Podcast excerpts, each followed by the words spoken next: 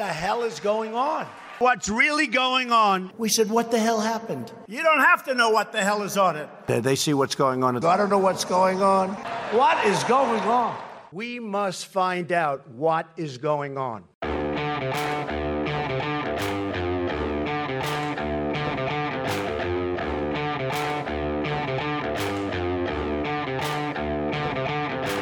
Hi, I'm Danielle Pletka. I'm Mark Thiessen. Welcome to our podcast. What the hell is going on?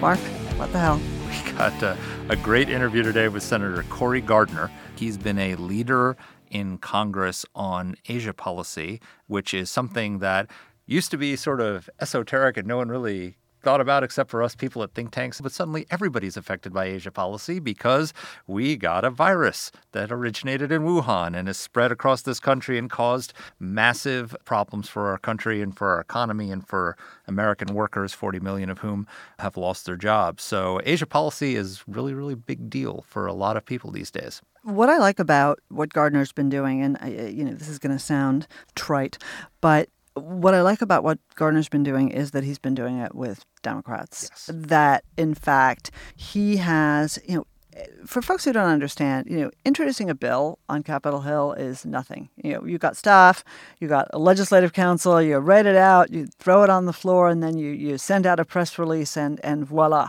you know. And for a really big number of members, that's it. It's never going to go anywhere. They don't actually know what the bill does, and they don't really care you know they've got their prop- messaging. Right. They've got they've right? got their propaganda moment when they go for their real like commercial i introduced blah blah blah blah blah bill. But gardner didn't. Cory gardner is the chairman of the subcommittee on asia at the senate foreign relations committee ed markey who is no conservative Democrat, senator from Massachusetts, was the co sponsor of the Asia Reassurance Initiative Act in 2018, and it passed. And it's the law of the land. It is being implemented by the Trump administration, and it focuses a lot on two things that I think are really important that we haven't talked as much about even as we have talked almost incessantly about China, and that is about how to support our allies in Asia and about the Chinese military threat. So, one of the things that we've talked a lot about, Danny, is our concern about how China is being politicized. This is an opportunity for us to do something in a bipartisan fashion because Republicans and Democrats in Washington and in the heartland all agree that China's to blame for what we're going through right now, and that uh, we need to be more aggressive when it comes to China. So there's there's rarely a moment in history where things align in such a way where you really have intense public interest in China and holding China accountable for its misdeeds, intense agreement across party lines, and then people on both sides on Capitol Hill willing to do it and a president willing to sign it. That is a huge opportunity for this country to really pivot and do something important about reassessing our relationship with China. And Cory Gardner's been leading that effort up on Capitol Hill. So, for folks who don't know him, he's the senator from Colorado. He's uh, up for reelect this year in a state that is, uh, let's just say, not as solidly in the Republican camp as, as he and many others might hope. As I said, he's the uh, chairman of the Senate Subcommittee on Asia at the Senate Foreign Relations Committee. He's a, a lawyer. He's a good friend uh, to many of our friends uh, at AEI. And that alone is fine qualification to be on a podcast with Mark and Danny, as far as I'm concerned. Well, Senator Gardner, welcome to the podcast. Hey, thanks for having me. It's good to have you on. So let's start with the with the big awful that everyone's seeing uh, going on all around us. Uh, there are protests all over the country, and there are riots all over the country. People burning down uh, businesses, attacking police in Denver, 284 people have been arrested by last count for uh, assaulting police officers, burglary, arson. It seems like we're in the middle of chaos. What what is going on? Well, look, I think that the murder of George Floyd it clearly, you know, it, it scorched our souls and uh, made everybody realize that there are things in this country that we've talked about or whispered about, uh, thought we addressed, but clearly uh, more needs to be done. and uh, the cries that have been rightfully heard uh, as a result of George Floyd need to be met with real resolve for answers on justice, equality, uh, to make sure that we are rooting out racism. The protesters, the peaceful protest, which is the definition of a protester, right? Violence, I don't think, uh, defines a protester. Violence uh, turns into somebody who is not a protester. They've turned a different page. So keep the protester's voice being heard and answered, and the responses uh, that need to stem from that. But the violence has to stop. Uh, and uh, mayors, governors, the president need to work together to do that. You know, it's interesting, Senator. You focus a lot in your work on the Hill on U.S. foreign policy and, and on Asia. And one of the things that we've seen is our adversaries in Beijing exploiting the dissension, exploiting the national tragedy, you know, that we are in the midst of to exacerbate tensions. We see troll farms on Twitter, we see social media being manipulated by anonymous accounts that are trying to deepen the wedges between Americans and stop us from coming together as a country how do we begin to protect ourselves against this sort of manipulation by outside enemies? If you go back and you think about the uh, you know the long memo by uh, Kennan, and you think about the, what he said, and he talked about how you know Russia was uh, trying to the Soviet Union trying to sort of feed on diseased tissue, and if you look at what China and Russia have tried to do over the past many years in this country, including the 2016 election. They would try to approach the divisions in this country, to amplify them, to create division, to pit American against American, uh, to create a lessening of trust in our institutions. That's all they were trying to do before this year of COVID 19 response and riot response and social unrest as a result of the murder of George Floyd. I mean, and they continue to do that. And, and the experts that I've talked to from, you know, our leading military experts, uh, leading military commanders, uh, have all said that they're seeing China do things now that they thought they wouldn't see, or that maybe they thought would come 10 years or 15 years down the road. I think there is a belief by China that they see America down on its knee. That is wrong, but we have to prove it's wrong. And what we have to do is make sure that we are strong in our response to global pandemics, that we are strong in our response uh, to uh, the, the cause of George Floyd's murder, and how we are going to assure the American people that we won't let that happen without answers and responses. And so I think they are looking at the United States and you know writing cartoons about a fracturing statue of liberty uh, they're wagging their fingers back at us on what they perceived as moral lectures from the United States and saying, ah, see? So, Senator, you bring up the uh, Mr. X article and the George Kennan and the Soviet, the Soviet example. In the 80s, the Soviets were actively spreading propaganda about how the United States was an irredeemably racist country, homeless people all over the streets, you know, trying to distract from the flaws of their system. China's doing it today, but they're doing it in a completely different environment where they have so many social media tools and other technologies that allow them to infiltrate our society with these messages and also with their own society. How do we combat that? Well, a couple of things. Uh, we had early on met with the, the White House and talked about creating a, early on in this uh, COVID 19 epidemic, uh, talked about how we can create a national security advisory, uh, an, NSA team at the White House that is going to be uh, dealing with, NSC team, uh, dealing with the, the, misinformation coming from China. And they did that.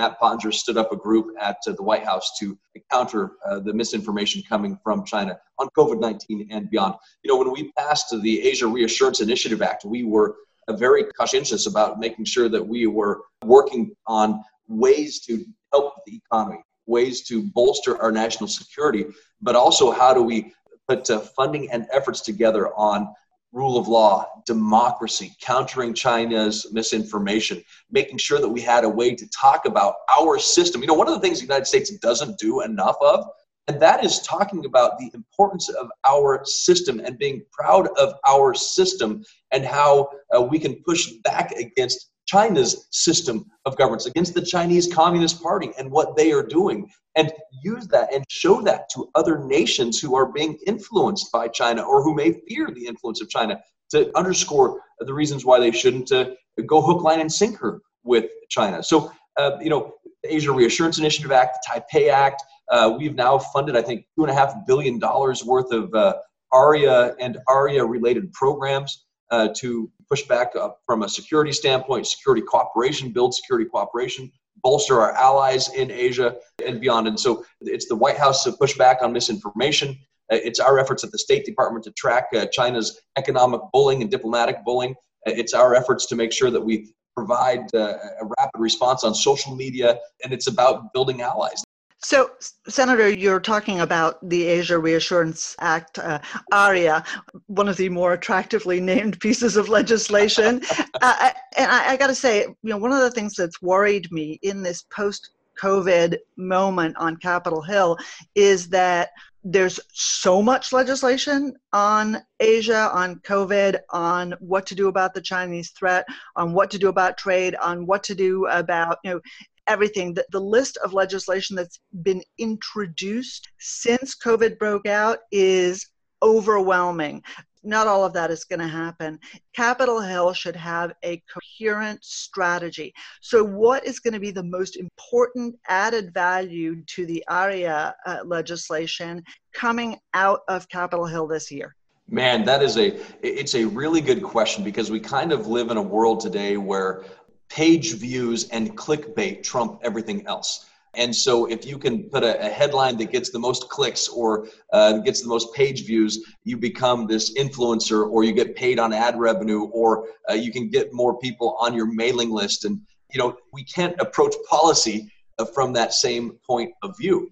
But we have to have a methodical approach that builds allies, alliances, and cooperation uh, long term. And that's not jumping from issue to issue, from bill to bill. It is seeking and grounding that strategy. And that's what the Asia Reassurance Initiative Act does. When I first got elected to the Senate, became chairman of the Foreign Relations Subcommittee on Asia, uh, you know, I met with this this, this uh, whippersnapper at the White House who was just doing Asia policy named Matt Pottinger, uh, who has uh, elevated very quickly uh, into the key positions and influence on Asia we talked about what we needed to, deal with when it came to a U.S. policy toward Asia. I traveled extensively through the region, meeting with leaders and prime ministers and presidents of countries to talk about their view of the United States. And there's a, a, conversation that really stuck out in my mind. And it was a conversation I had with a foreign minister in Southeast Asia who said, Where are the Danny Inouye's and the Bob Doles? We don't know the United States anymore.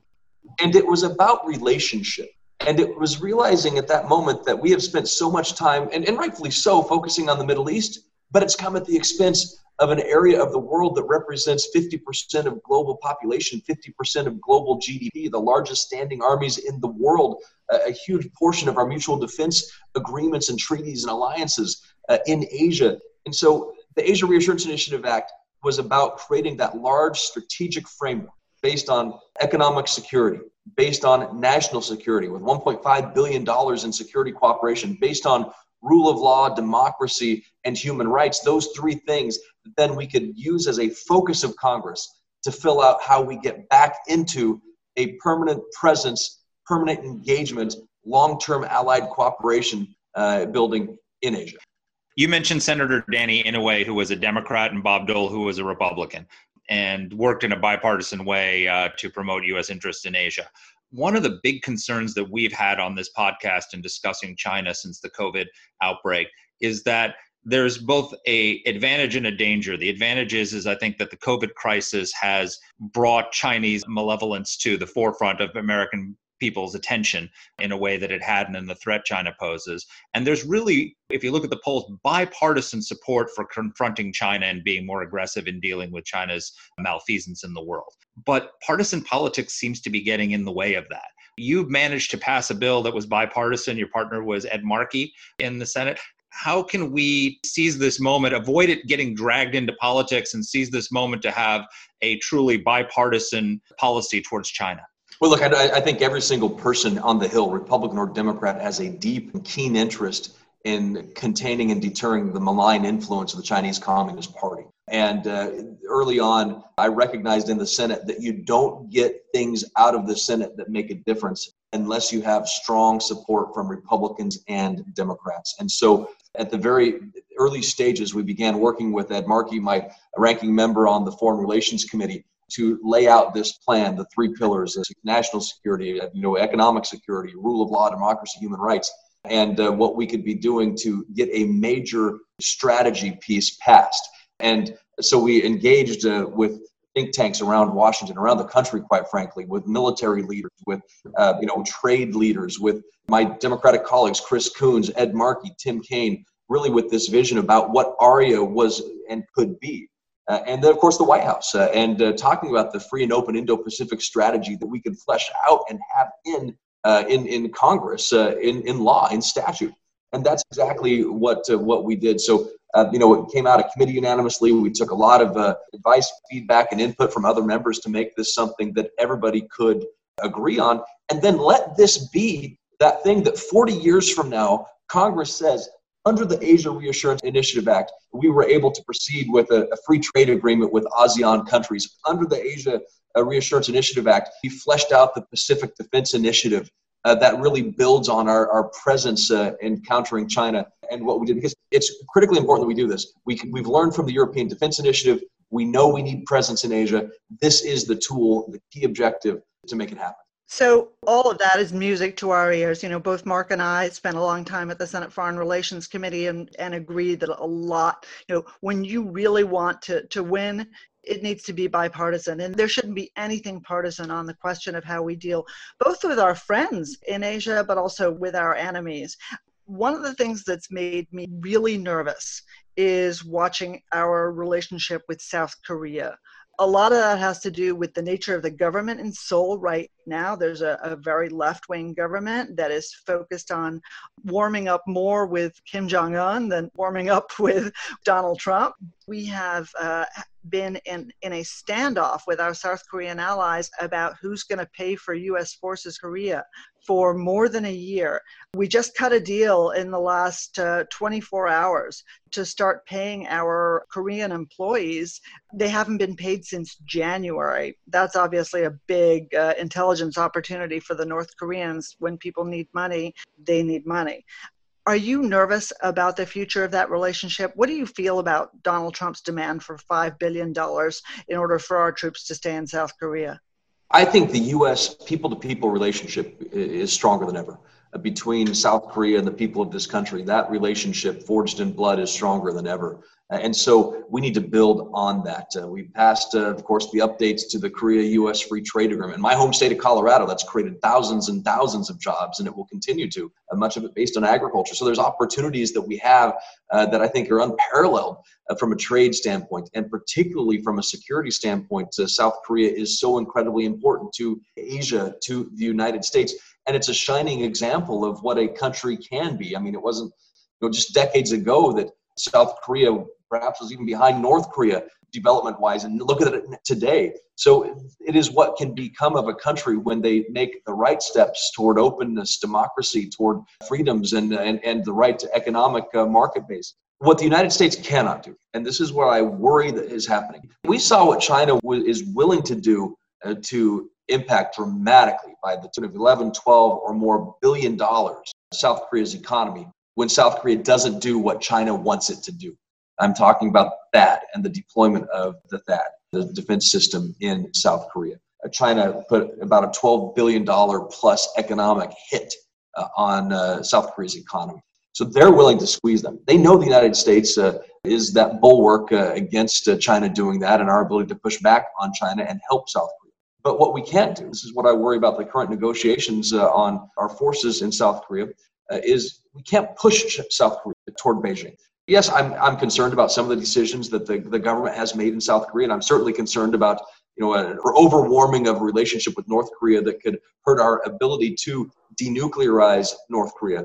But we cannot also push them into a relationship closer and closer with Beijing, where they already have to be because they're neighbors. So that's why our SMA uh, needs to be uh, worked out. Why we need to make sure that we are coming to an agreement sooner rather than later. Why we need to treat this uh, uh, as one of our most important foreign policy objectives to get an agreement, not embarrass South Korea, work with Seoul to make it happen, and re-engage uh, with this government in a way that helps uh, achieve the mutual benefit of, of economic uh, partnerships and security partnerships.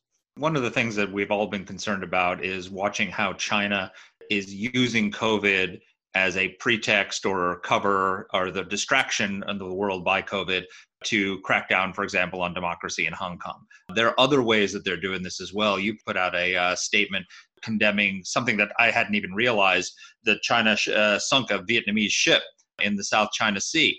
Talk to us a little bit about some of the things that we're not seeing, that we're not paying attention to about the way that China is exploiting this COVID pandemic and you know against Taiwan, we have more belligerence towards Taiwan, other areas, and what we need to do to counter it.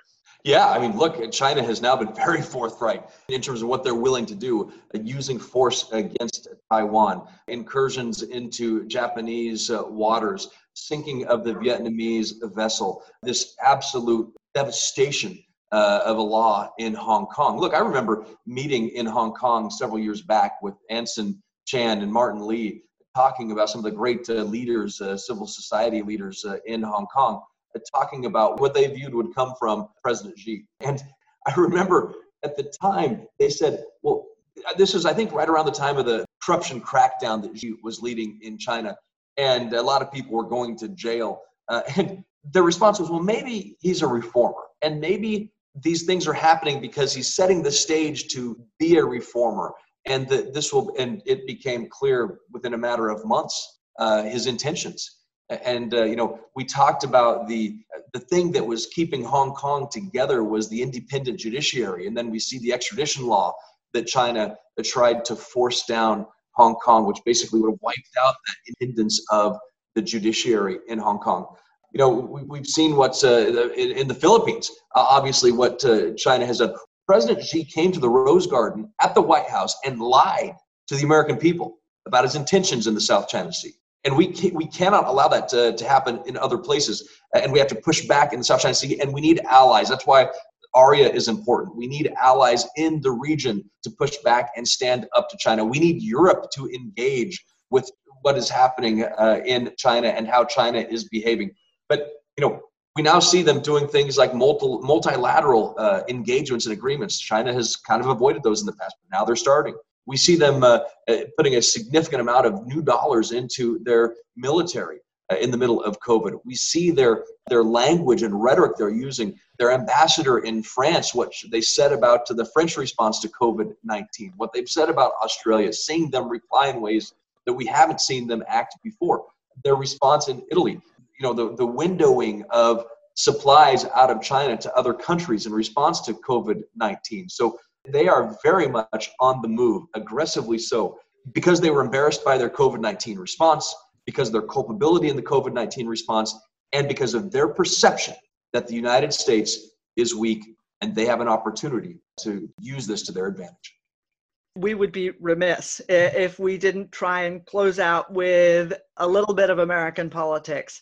We've got a big election this year, a presidential, obviously, uh, and one of the things that's really interesting is to is to watch as as Colorado has been part of the sort of the transition in American states. I used to think about Colorado as a as a really Republican redoubt and uh, now there are only two statewide elected offices held by Republicans. The state is really, really changing. We're not going to get you in trouble and, and talk sort of and talk dirty party politics in your Senate office because there are rules about that. But tell us about what's ahead for you and, and the race this year.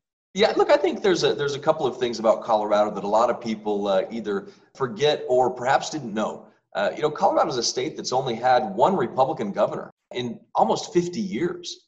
And so, so uh, that was uh, Bill Owens, and it sent Tim Wirth and Bill Armstrong uh, to the United States Senate at the same time. You couldn't really get much more opposite in terms of their philosophies or political beliefs uh, than than those two. And so, uh, this is a state that does its own thing. It votes for people who are going to fight for it, who are going to do those things that it believes are right for it. So, I think that's Colorado in a nutshell. I also think that people when they say, oh, Colorado has gone blue or this uh, state is, is voted for Hillary Clinton, what, what they don't recognize is that in 2008, John McCain lost by about nine points to Barack Obama in Colorado.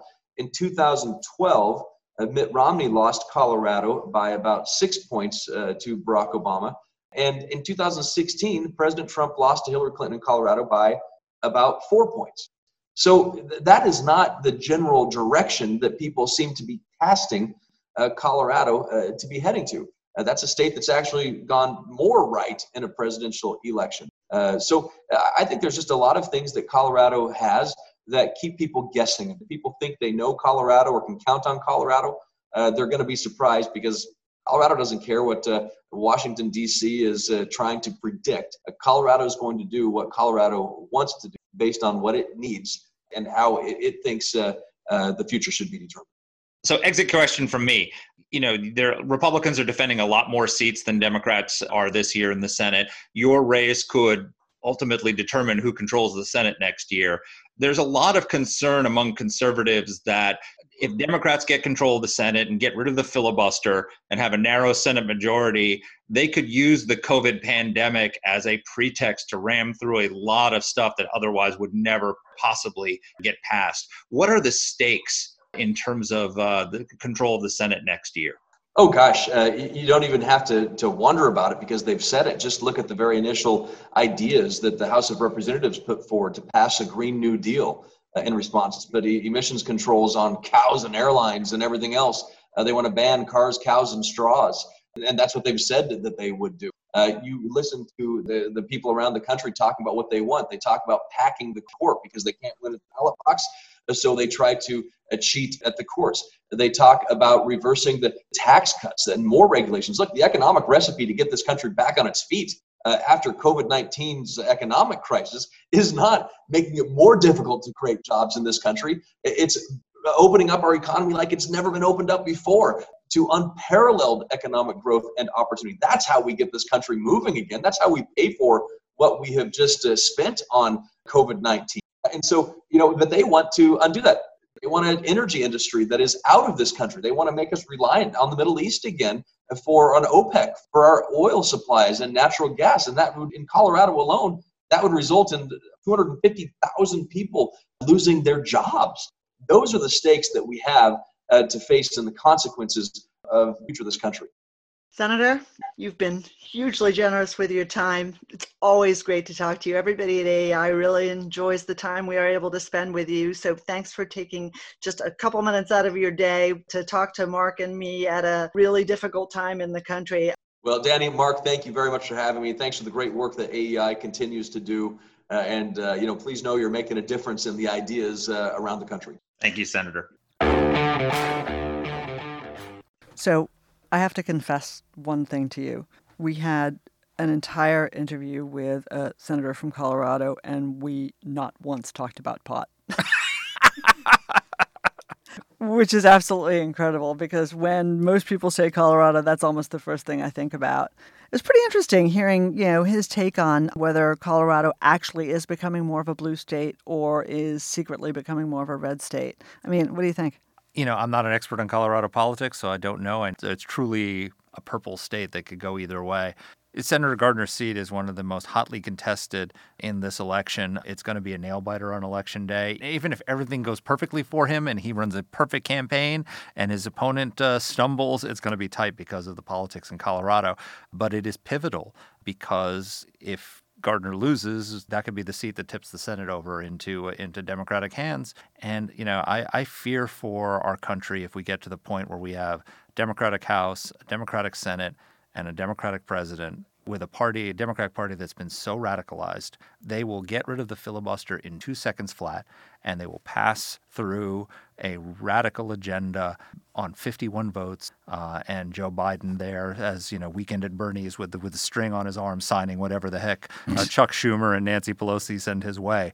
So you know th- that's a terrifying uh, prospect for me. Right, we talked about that actually when we when we interviewed uh, Ted Cruz as well about what it would really mean legislatively if yeah. we had a Democratic House, a Democratic Senate. I confess to you, I mean everybody knows I'm a, a conservative, although obviously not as conservative Mark, but uh, uh, everybody knows that I am. But I I like that checks and balances in the House and Senate and uh, and in the White House. I like the fact that you know, we can have different parties in control because I think, first of all, it makes us stronger.